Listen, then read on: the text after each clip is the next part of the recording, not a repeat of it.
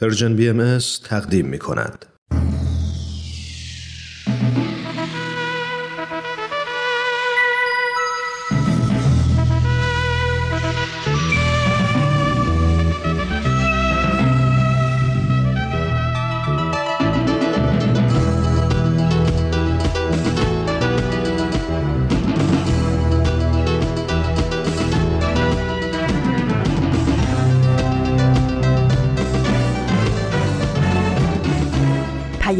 دوست.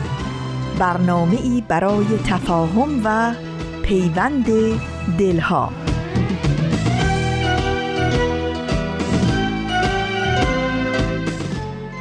بولتن.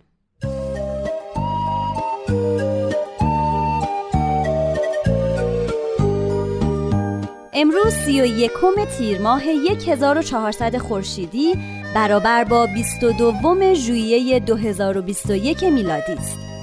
این 44 مین شماره بولتن است.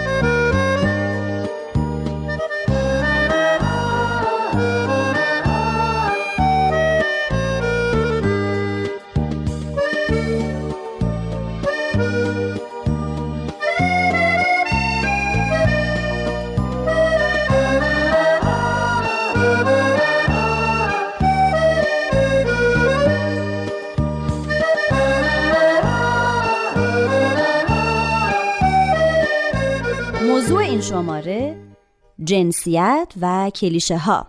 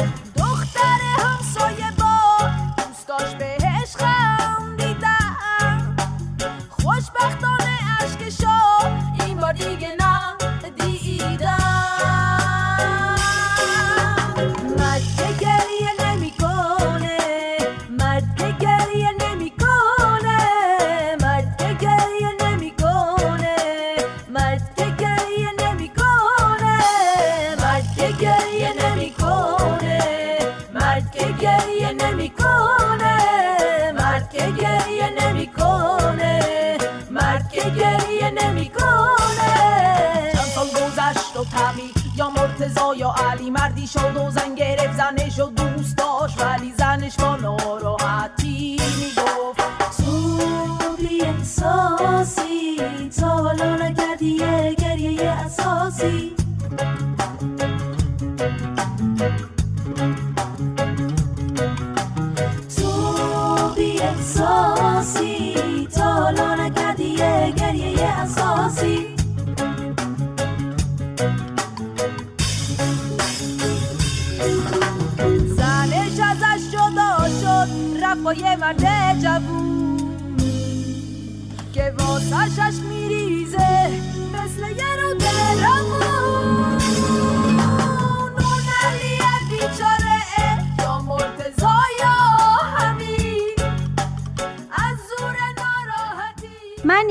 هستم. میزبان شما در بولتن. سردبیر برنامه آزاده جاوید. معلومه که فرق داره. فیزیکشون. خیلی تفاوت. همینو میگم خاله زنک یعنی تفاوت های فردی هست مردا بیشتر کی گفته؟ کی ثابت کرده؟ داداش به من میگه یه دختری که در گریه میگن علم ثابت کرده. قول میدی؟ آره قول مرد زنا عاطفی یعنی زنا منطقی نیستن؟ پسرا شجاعترن مردا عاطفه ندارن. کی گفته؟ خواهر من دخترش مهندس معدنه. دختر چه به این برادرم کارا معلم کلاس بچه اوله. نه خیر. دور زمونه عجیب غریبه. زن باید خونه داری بچه داری؟ کی شوهرداری گفته؟ بیا کار یه خونه خودش کلی پاشو کاره. داداشت اومد براش چایی بیار. داداش تو جمع پسر کن. چی کار ظرف می‌کنی؟ میشوری؟ می‌خوام بزرگ شدم سرباز جارو می‌کنی؟ زنان برای سیاست ساخته زنان برای کار تو بیابون مناسب دخترا برای سربازی قوی کامیون؟ اتوبوس. پسر داری گریه می‌کنی؟ گریه این پسره چرا عروسک بازی من می‌کنه؟ کلاس جدا میرم دختره داره فوتبال بازی می‌کنه. که پسر دختر رو. حرف پدرش حرف زنا برای. سیاست ساخته نشد آخرش چی؟ باید بچه داری کنی. نماینده مجلس. مثلا اونایی که هستن چیکار کردن؟ یعنی چی میگی؟ هی دختر پسر. زنا مدیرای قابلی زن هستن. نباید نانآور باشه. مردا آشپزای خوبی هست بعضی وقتا از خانوما در بهتر عرصه فساد اداری؟ نقش و اثر کمتری هممون. باید درس پسر دخترم نداره. مسئله جنسیت نیست. مسئله تربیت و فرهنگه امروز در بولتن به موضوع کلیشه ها و جنسیت می‌پردازیم. آیا هویت زنان و مردان با برچسب ها و کلیشه هایی که برای اونها تعریف میشه در ارتباطه؟ زن بودن یا مرد بودن امتیاز یا نقصی برای اونها به شمار میاد؟ شما چی فکر می‌کنین؟ لطفا با ما تماس بگیرین و نظر بدین. با شماره تلفن مستقیم 201 703 671 88 88 بریم پاراگراف رو بشنویم. برنامه‌ای که پارسا فنایان تهیه می‌کنه. او یادداشتی از شهرزاد رفیعی رو درباره موضوع برنامه یعنی جنسیت و کلیشه ها برامون می‌خونه.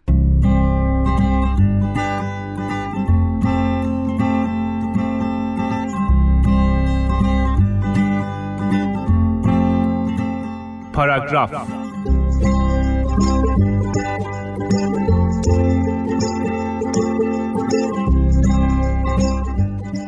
زیاد پیش میاد که به واسطه کارم با آدما حرف می‌زنم و پای حرف ها و نگرانی هاشون درباره بچه هاشون میشینم. یکی دو روز پیش مادری نگرانیش رو درباره بچهش اینطور گفت. همیشه کارهای خطرناک و پسرونه می‌کنه. دوست داشتم بدونم منظورش از پسرونه و خطرناک چیه که فهمیدم بپر بپر کردن روی مبل و میز و پریدن از روی تخت خواب روی زمین به نظرش پسرونه میاد. نگرانی مادر از سلامتی بچهش رو میفهمیدم اما با نوع دستبندی کردن بازی ها و شیطنت ها مشکل داشتم. یادم افتاد به پدر امیر تو کتاب بادبادک باز که همیشه نگران مردونگی پسرش بود. چون توی فوتبال بازی کردن تو سری خور بود. از تماشای فوتبال و بزکشی لذت نمی برد و سرش همیشه توی کتاب های شعر مادرش بود. حتی چند وقت پیش که عکس چند نفر آدم رو دیدم که لاک زده بودن و آرایش کرده بودم خودم جا خوردم. دقت کردید که نگفتم مرد گفتم آدم. چون به نظرم مردها هم حق دارن اگه دلشون می‌خواد لاک بزنن و آرایش کنن بتونن. می‌خوام به این استناد کنم که سالهای سال زنان رو برای پوشیدن شلوار به زندان مینداختن. چون از نظرشون زن باید همیشه دامن میپوشید و شلوار پوشش مردانه ای بود. اما امروز چی؟ شلوار پوشیدن برای یک زن خیلی عادیه.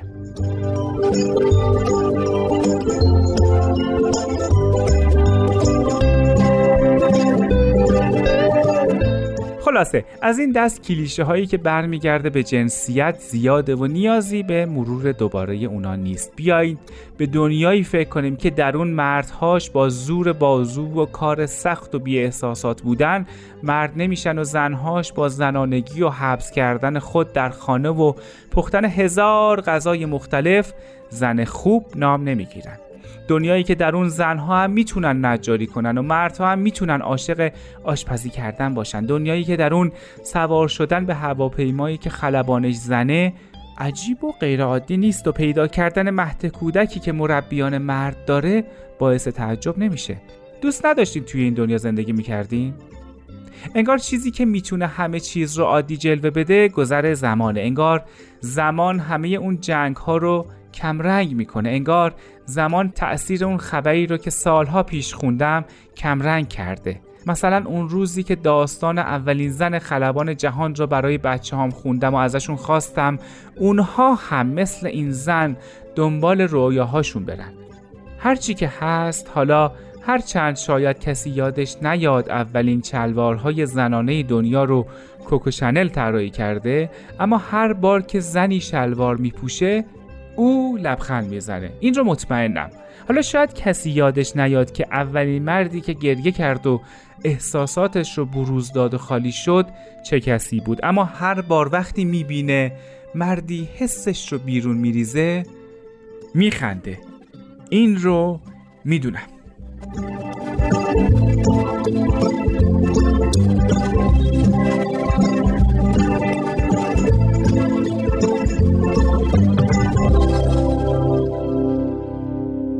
به طور کلی کلیشه یا تفکر غالب ذهنیت از پیش تعیین شده در افکار گروه های مختلف جامعه است.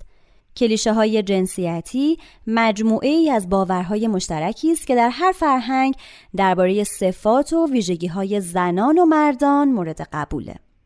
اونچه که مسلمه کارکردهای مغز زنان و مردان از نظر فیزیکی و موقعیتهای روانشناختی متفاوتن اما متاسفانه این تفاوت‌ها در فرهنگ‌های گوناگون و حتی در کشورهای پیشرفته تعابیر نادرست و ناعادلانه‌ای به خودشون می‌گیرن. مثلا اینکه مردان از زنان باهوشترن و ریاضیدانان بهتری هستند که از نظر علمی نادرستی این کلیشه ثابت شده. یا اینکه بعضی از شغلها مختص مردانه و زنان توان جسمی و عقلی برای پرداختن به این شغلها رو ندارن. این امر در تبلیغات رسانه ها هم خودش رو نشون میده. اگر قرار لوازم پخت و پز یا شوینده ها تبلیغ بشن از خانوم ها و برای آگهی کردن لاستیک یا روغن ماشین از آقایون استفاده میشه.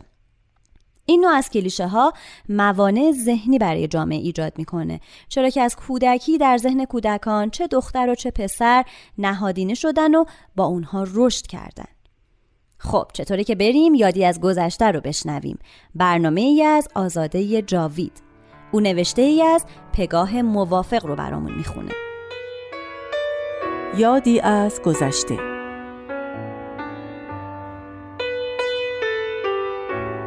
زن و دانایی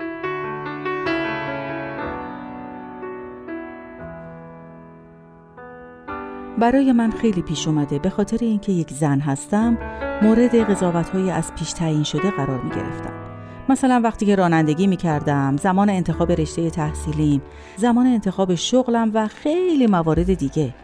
اما یکی از اونا چیز دیگه ای بود.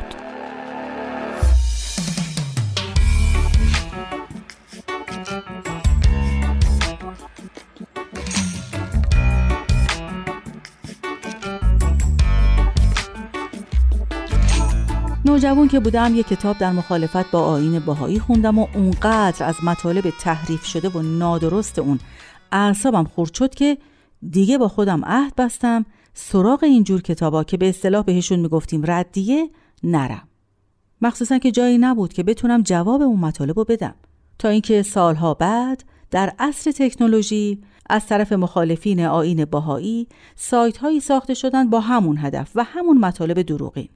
فقط فرقشون این بود که اینجا حداقل می‌شد نظر بدیم و جواب به اون همه مطالب بی اساس ارسال کنیم. و من که منتظر چنین فرصتی بودم فورا دست به کار شدم. یکی از سایت ها رو که به نظرم بیننده بیشتری داشت و اغلبشون نظر می‌دادن و سوال می‌کردن انتخاب کردم. مطالب قبلی رو مرور کردم و شروع کردم به پاسخ دادن. همه تهمت ها رو که اغلب با کلمات ناشایستی هم توأم بود در نهایت ادب و ملایمت و با استناد به دلایل و استدلال های کتاب های باهایی پاسخ می‌دادم. یکی از شگردای گردانندگان این سایت و به طور کلی نویسندگان کتاب های ردیه این بود که بخشی از یک عبارت یا یه جمله از آثار باهایی رو می نوشتن و گاهی بعضی از کلماتش رو تغییر می‌دادن و اونو تبدیل می‌کردن به یه حکم یا دستور عجیب و غریب به طوری که خواننده یقین کنه که نه تنها حقیقتی در این آیین نیست بلکه کاملا ساختگی و گمراه کننده است من به محض اینکه با همچین موردی روبرو می شدم شروع می کردم به گشتن و گشتن تو کتابا و بالاخره اصل بیان یا مطلب رو پیدا می کردم و بعد اون رو با ذکر منبع می نوشتم و توضیح کاملی هم درباره معنای کلمات و عبارات می دادم. کم کم توجه بینندگان سایت به این توضیحات جلب شد و اونا اغلب سوالاتی از من می‌کردن. بعضیاشون هم وقتی می‌دیدن مطالب چقدر با حقیقت فاصله داره از گرداننده سایت می‌خواستن که با تحقیق و دقت بیشتری مطلب بذاره.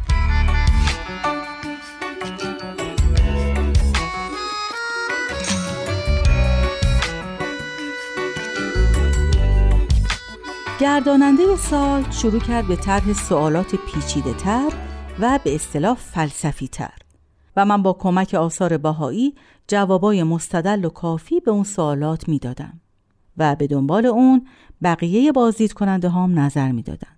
خیلیاشون می‌گفتن که ما تا حالا هرچی درباره شما می‌گفتن چشم بسته باور می‌کردیم ولی حالا می‌بینیم که قضیه چقدر فرق می‌کنه. اون شخص که بالاخره دید نمی‌تونه از طریق درست و منطقی به هدفش برسه شروع کرد به مغلطه و وقتی اون هم جواب نداد سعی کرد از راه دیگه ای ضربه بزنه. من توی اون سایت با اسم کوچیک خودم مطلب میذاشتم. یه بار که معلوم بود خیلی از اینکه جوابای من تلاش های اون رو خونسا کرده و بینندگان سایت متوجه نادرستی مطالبش شدن عصبانی بود نوشت بینندگان عزیز سایت فریب زبانبازی های این بهایی ها را نخورید. اینها فریبکارند. همین آقایی که اینطور فلسفه می بافد و دم از صداقت می‌زند خودش را پشت یک اسم زنانه مخفی کرده. بگو اگر جرأت داری با اسم خودت بیا مناظره کن.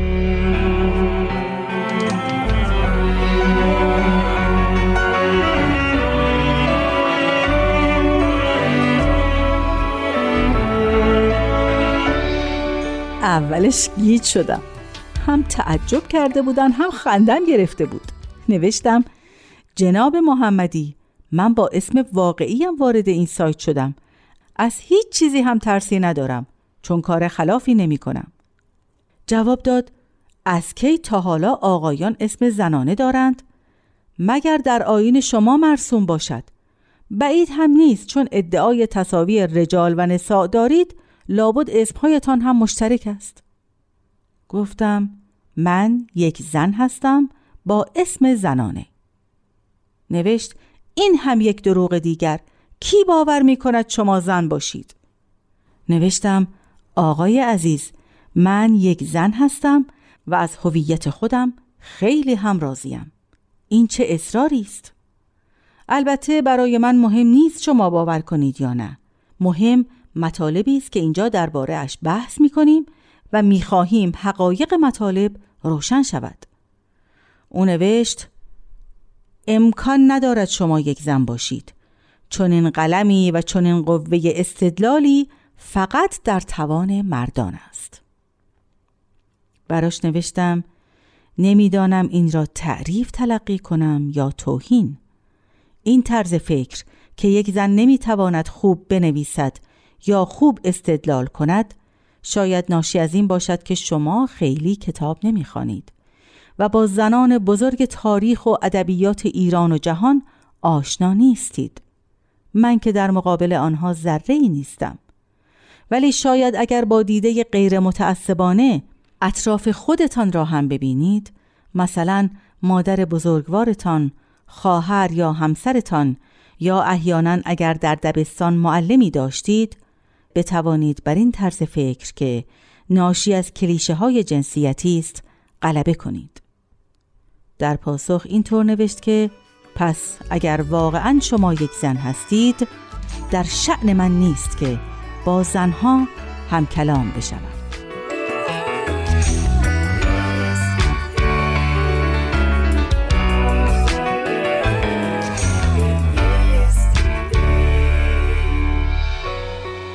بعد از اون این آقا دیگه توی بحثا شرکت نکرد.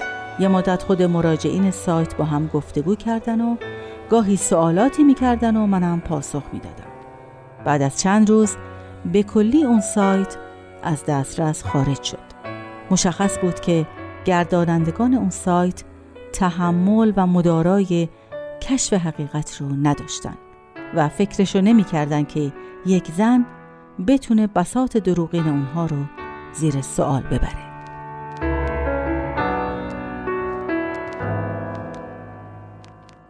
با بولتن همراه هستید. در ادبیات فارسی خیلی از شعرا و نویسندگان در آثارشون اصطلاحات و ضرب المثل هایی دارن که از کلیشه های جنسیتی استفاده کردن و یا اینکه خود اونها کلیشه هایی رو به وجود آوردن. زن خوب فرمانبر پارسا کند مرد درویش را پادشاه بله شعری از شاعر بزرگ سرزمینمون شیخ عجل سعدی. یا در شعری که حضرت مولانا زنان رو البته بلا نسبت ناقص العقل معرفی کرده. خواب زن کمتر ز خواب مرد دان از پی نقصان عقل و ضعف جان.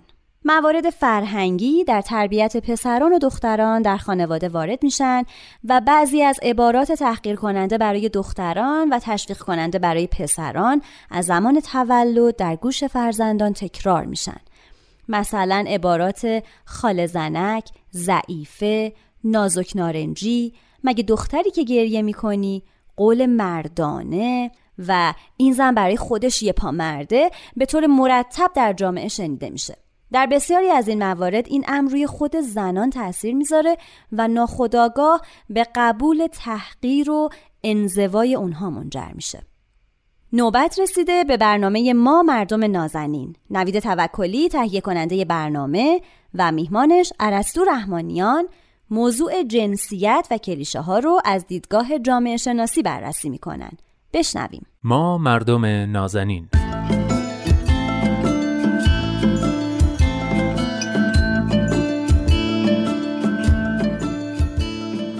سلام. سلام به شما مردم نازنین. خیلی خوشحالم که این هفته هم من نوید توکلی و دوست خوبم عرستو رحمانیان پژوهشگر علوم اجتماعی رو در برنامه خودتون ما مردم نازنین همراهی می‌کنید. این هفته قراره که با عرستو درباره جنسیت و کلیشه ها صحبت کنیم.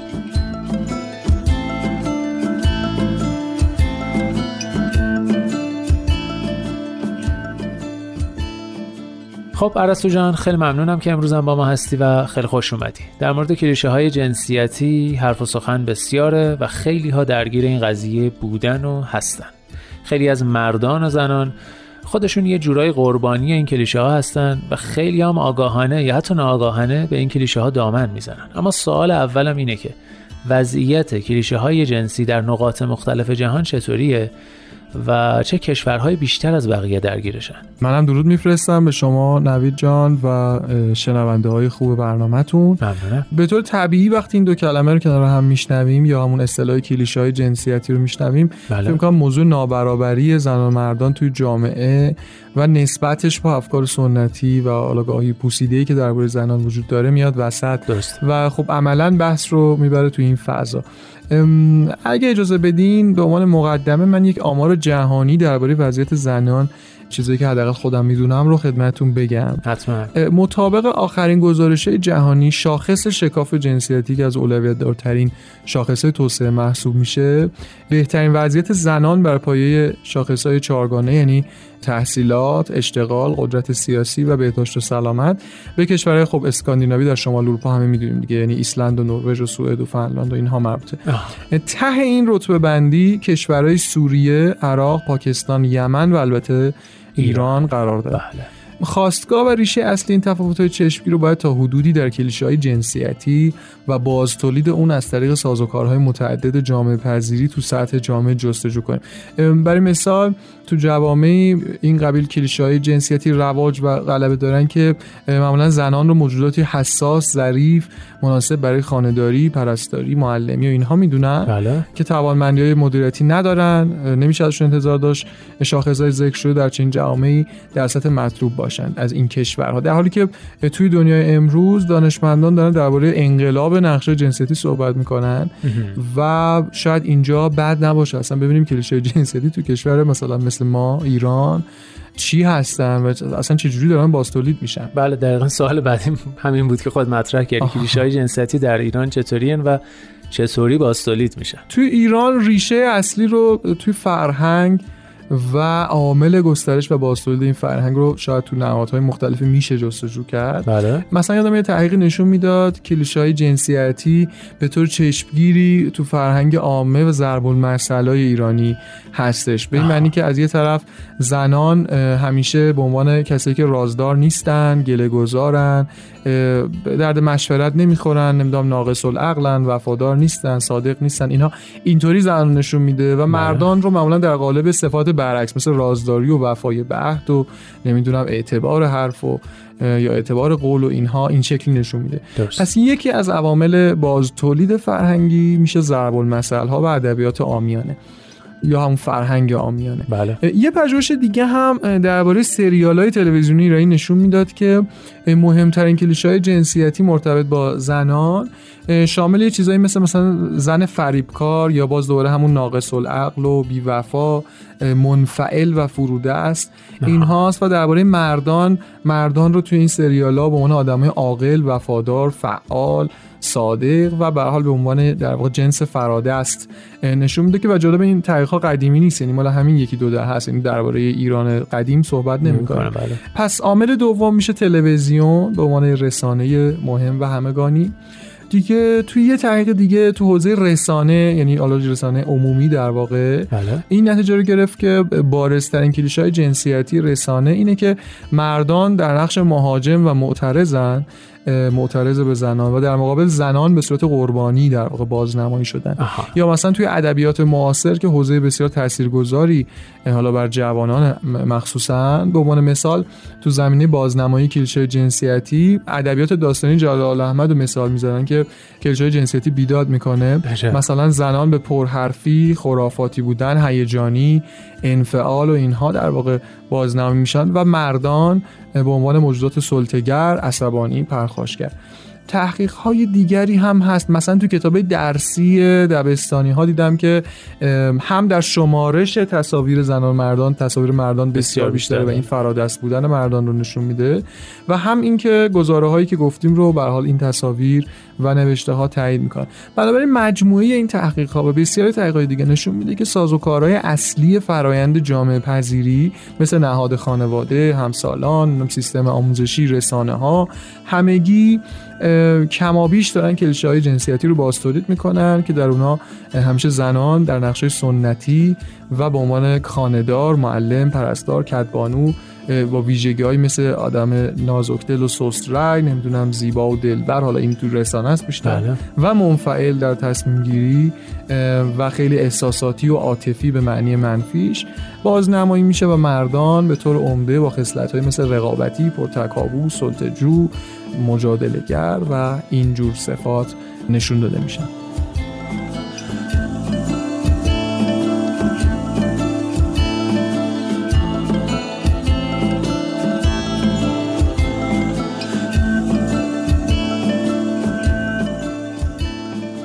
بسیار خب توی صحبتات اشاره داشتی به انقلاب در نقش های جنسیتی. این انقلاب چطوری و با چه سازوکاری در یک جامعه محقق میشه؟ جواب اینه که میشه در سطح نهادی نگاه کرد. یعنی تغییر رویه رسانه تغییر محتوای کتاب درسی انواع تغییراتی که باید توی این نهادهای باستولید کننده رخ بده. خب این تغییرات در نهادها نباید لزوما با تغییرات فرهنگی همراه باشه؟ هم میشه گفت بله هم میشه گفت خیر.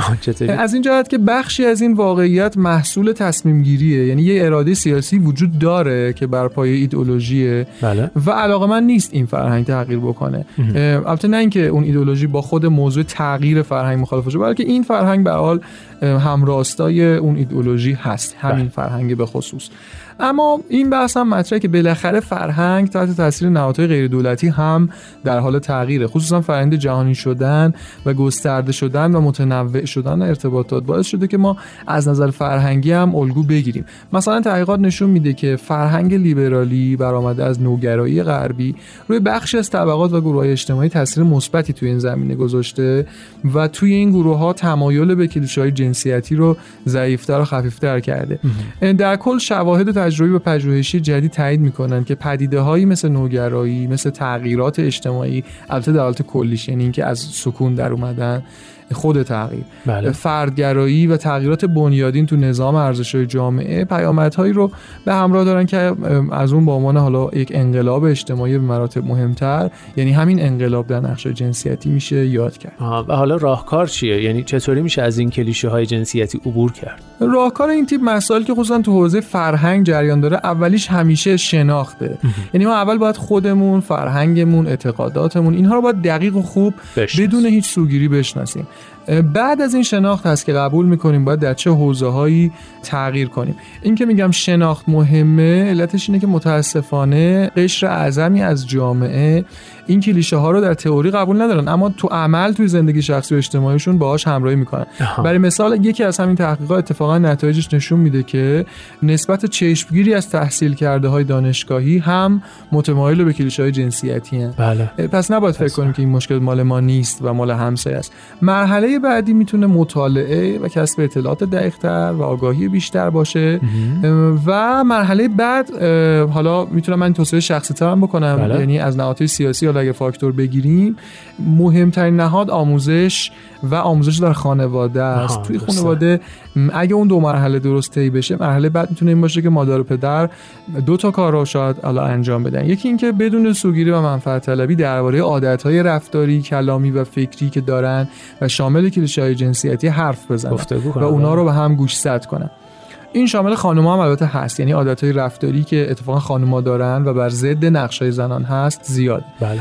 مرحله بعد تصمیم گیری برای رفع این عادت ها و پیدا کردن راه حل هایی برای اینکه عملی که خلاف اوناست رو بتونن انجام بدن تا اون عادت ها برگرده. اینجوری می‌تونن روی به حال فرزندان خودشون که تو اون محیط دارن پرورش پیدا می‌کنن تاثیر مستقیم بذارن. کما اینکه تحقیقات هم نشون میده که خردسالان و جوانان انعطاف بیشتری برای تغییر و پذیرش فرهنگ های جدید دارن. پس فکر می‌کنم جای امیدواری زیادی هست. دوستان عزیز به تازگی در وبسایت Persian BM بخشی با عنوان خبرنامه راه اندازی شده. شما می‌تونید در این قسمت ثبت نام کنید و هر ماه به صورت مرتب خبرنامه های ما رو دریافت کنید که شامل معرفی جدیدترین برنامه های دیداری و شنیداری و همینطور مقالات منتشر شده و ویژه برنامه هاست. خبرنامه رو اول هر ماه دریافت می‌کنید. آدرس وبسایت ما هست persianbahaimedia.org بیا برم شکوه کن حال بد لالای لالای. بشین و هی ناله کن ز عاقبت لالای لالای. سرت به شانه هم گذار و هم گذاران دو چشم تر. گشتم در به در به در به در به در به در. بعد میریم پپرونی دل خون شاد و خندون. بعد میریم تاب می‌خوریم تو شهر آب می‌خوریم زیر بارون. بعد میریم نوک کوه قاف اون بالای بالا با تلکابین بعد میریم سر می‌خوریم تو شهر دور می‌خوریم توی ماشین.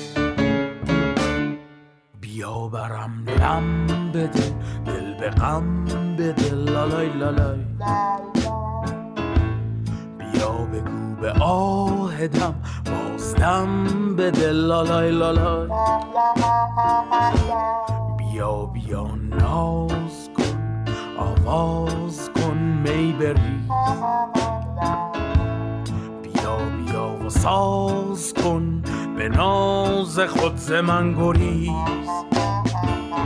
بعد حالا به قسمت تنز بولتن می‌رسیم. نکته که رامان شکیب تهیه می‌کنه. سهراب مزفری نویسنده این قسمت برنامه رو اجرا کرده. نکته.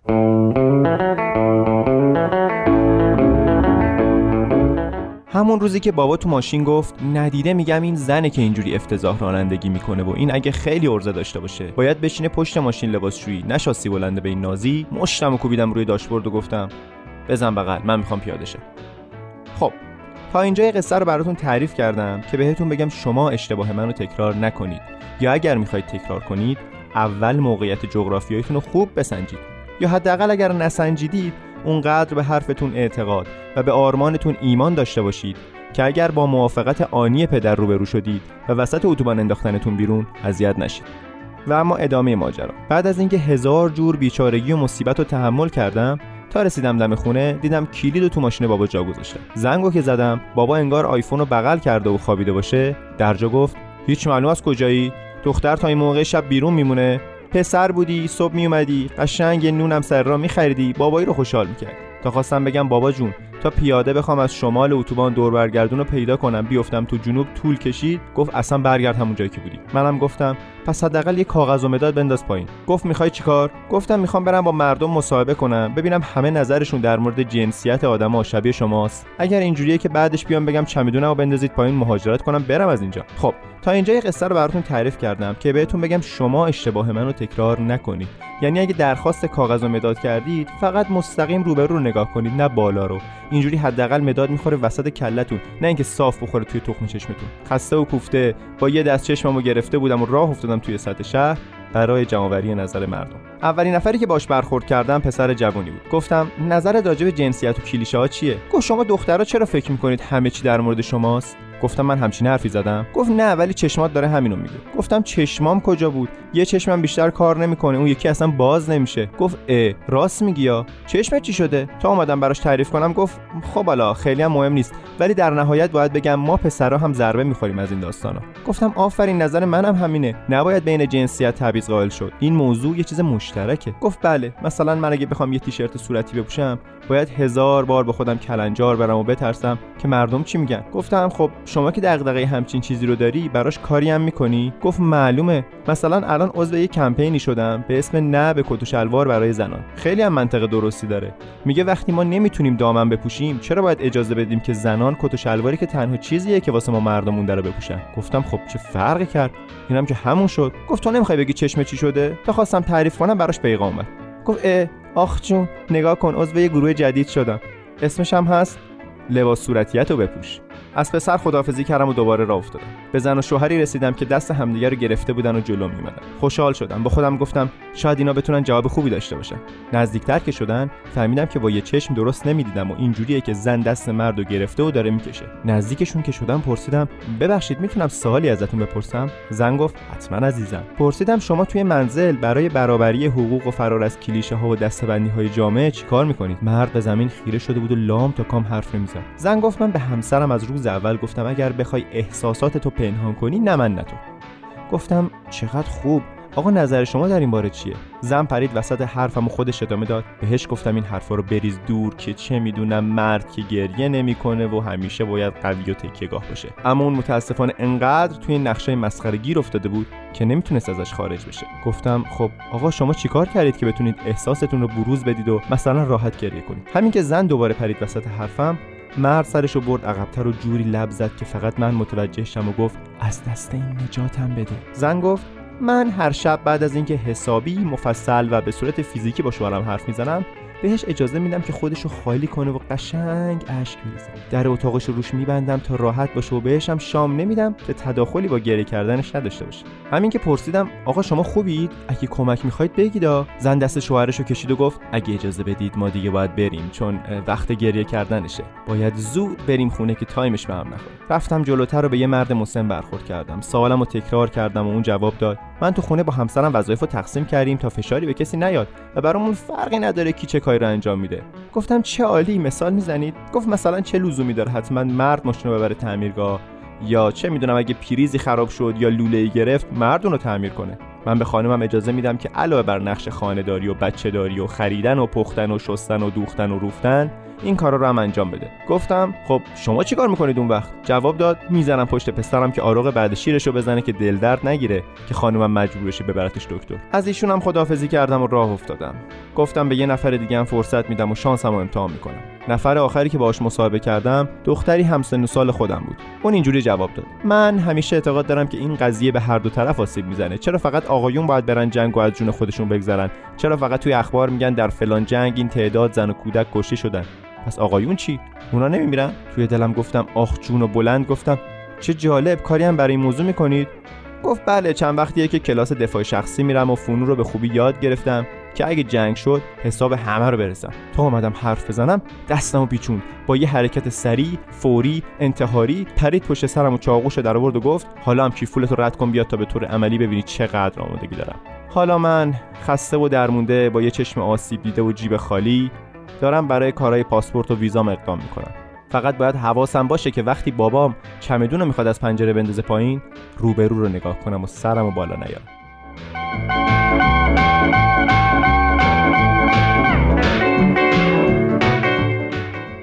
و حالا آیه های ملکوت با اجرای سایه حکمت. آیه های ملکوت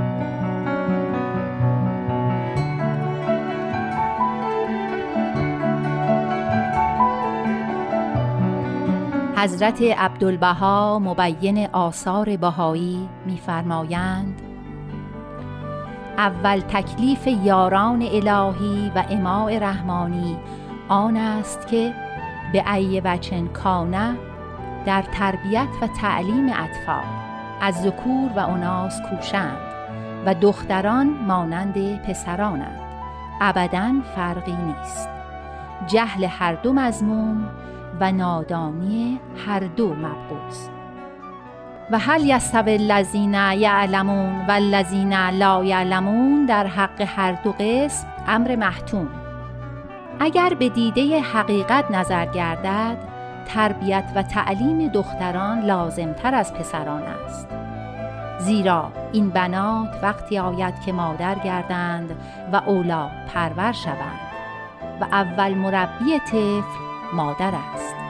زیرا طفل مانند شاخه سبز و تر هر طور تربیت شود نش و نما نماید. اگر تربیت راست راست شود و اگر کج کج شود. و تا نهایت عمر بران منهج سلوک نماید.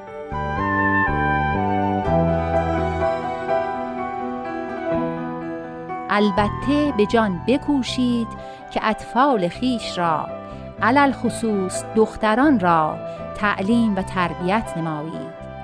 و هیچ عذری در این مقام مقبول نه.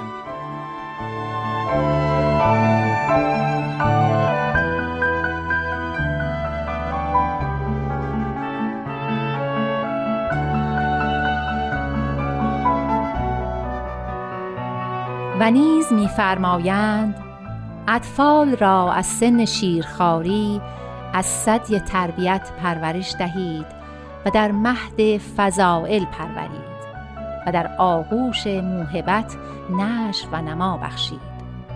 از هر علم مفیدی بهرهمند نمایید و از صنایع بدیعه نصیب بخشید. پرهمت نمایید و متحمل مشقت کنید. اقدام در امور مهمه بیاموزید و تشویق بر تحصیل امور مفیده نمایید. همچنین فرمودند جمهور اغلا برانند که تفاوت عقول و آرا از تفاوت تربیت و تعلیم آداب است. یعنی عقول در اصل متساوی است ولی تربیت و تعلیم آداب سبب گردد که عقول متفاوت شود. و ادراکات متباین. این تفاوت در فطرت نیست بلکه در تربیت و تعلیم است و امتیاز ذاتی از برای نفسی نیست.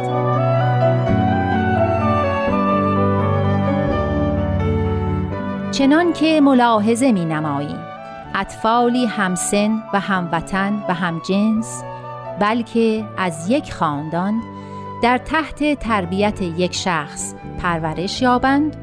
با وجود این عقول و ادراکاتشان متفاوت. یکی ترقی سریع نماید و یکی پرتو تعلیم بطعی گیرد و یکی در نهایت درجه تدنی ماند. خزف هرچه تربیت شود لولو لعلا نگردد و سنگ سیاه گوهر جهانتاب نشود. و هنزل و زقوم به تعلیم و تربیت شجره مبارکه نگردد یعنی تربیت گوهر انسانی را تبدیل نکند ولکن تأثیر کلی نماید.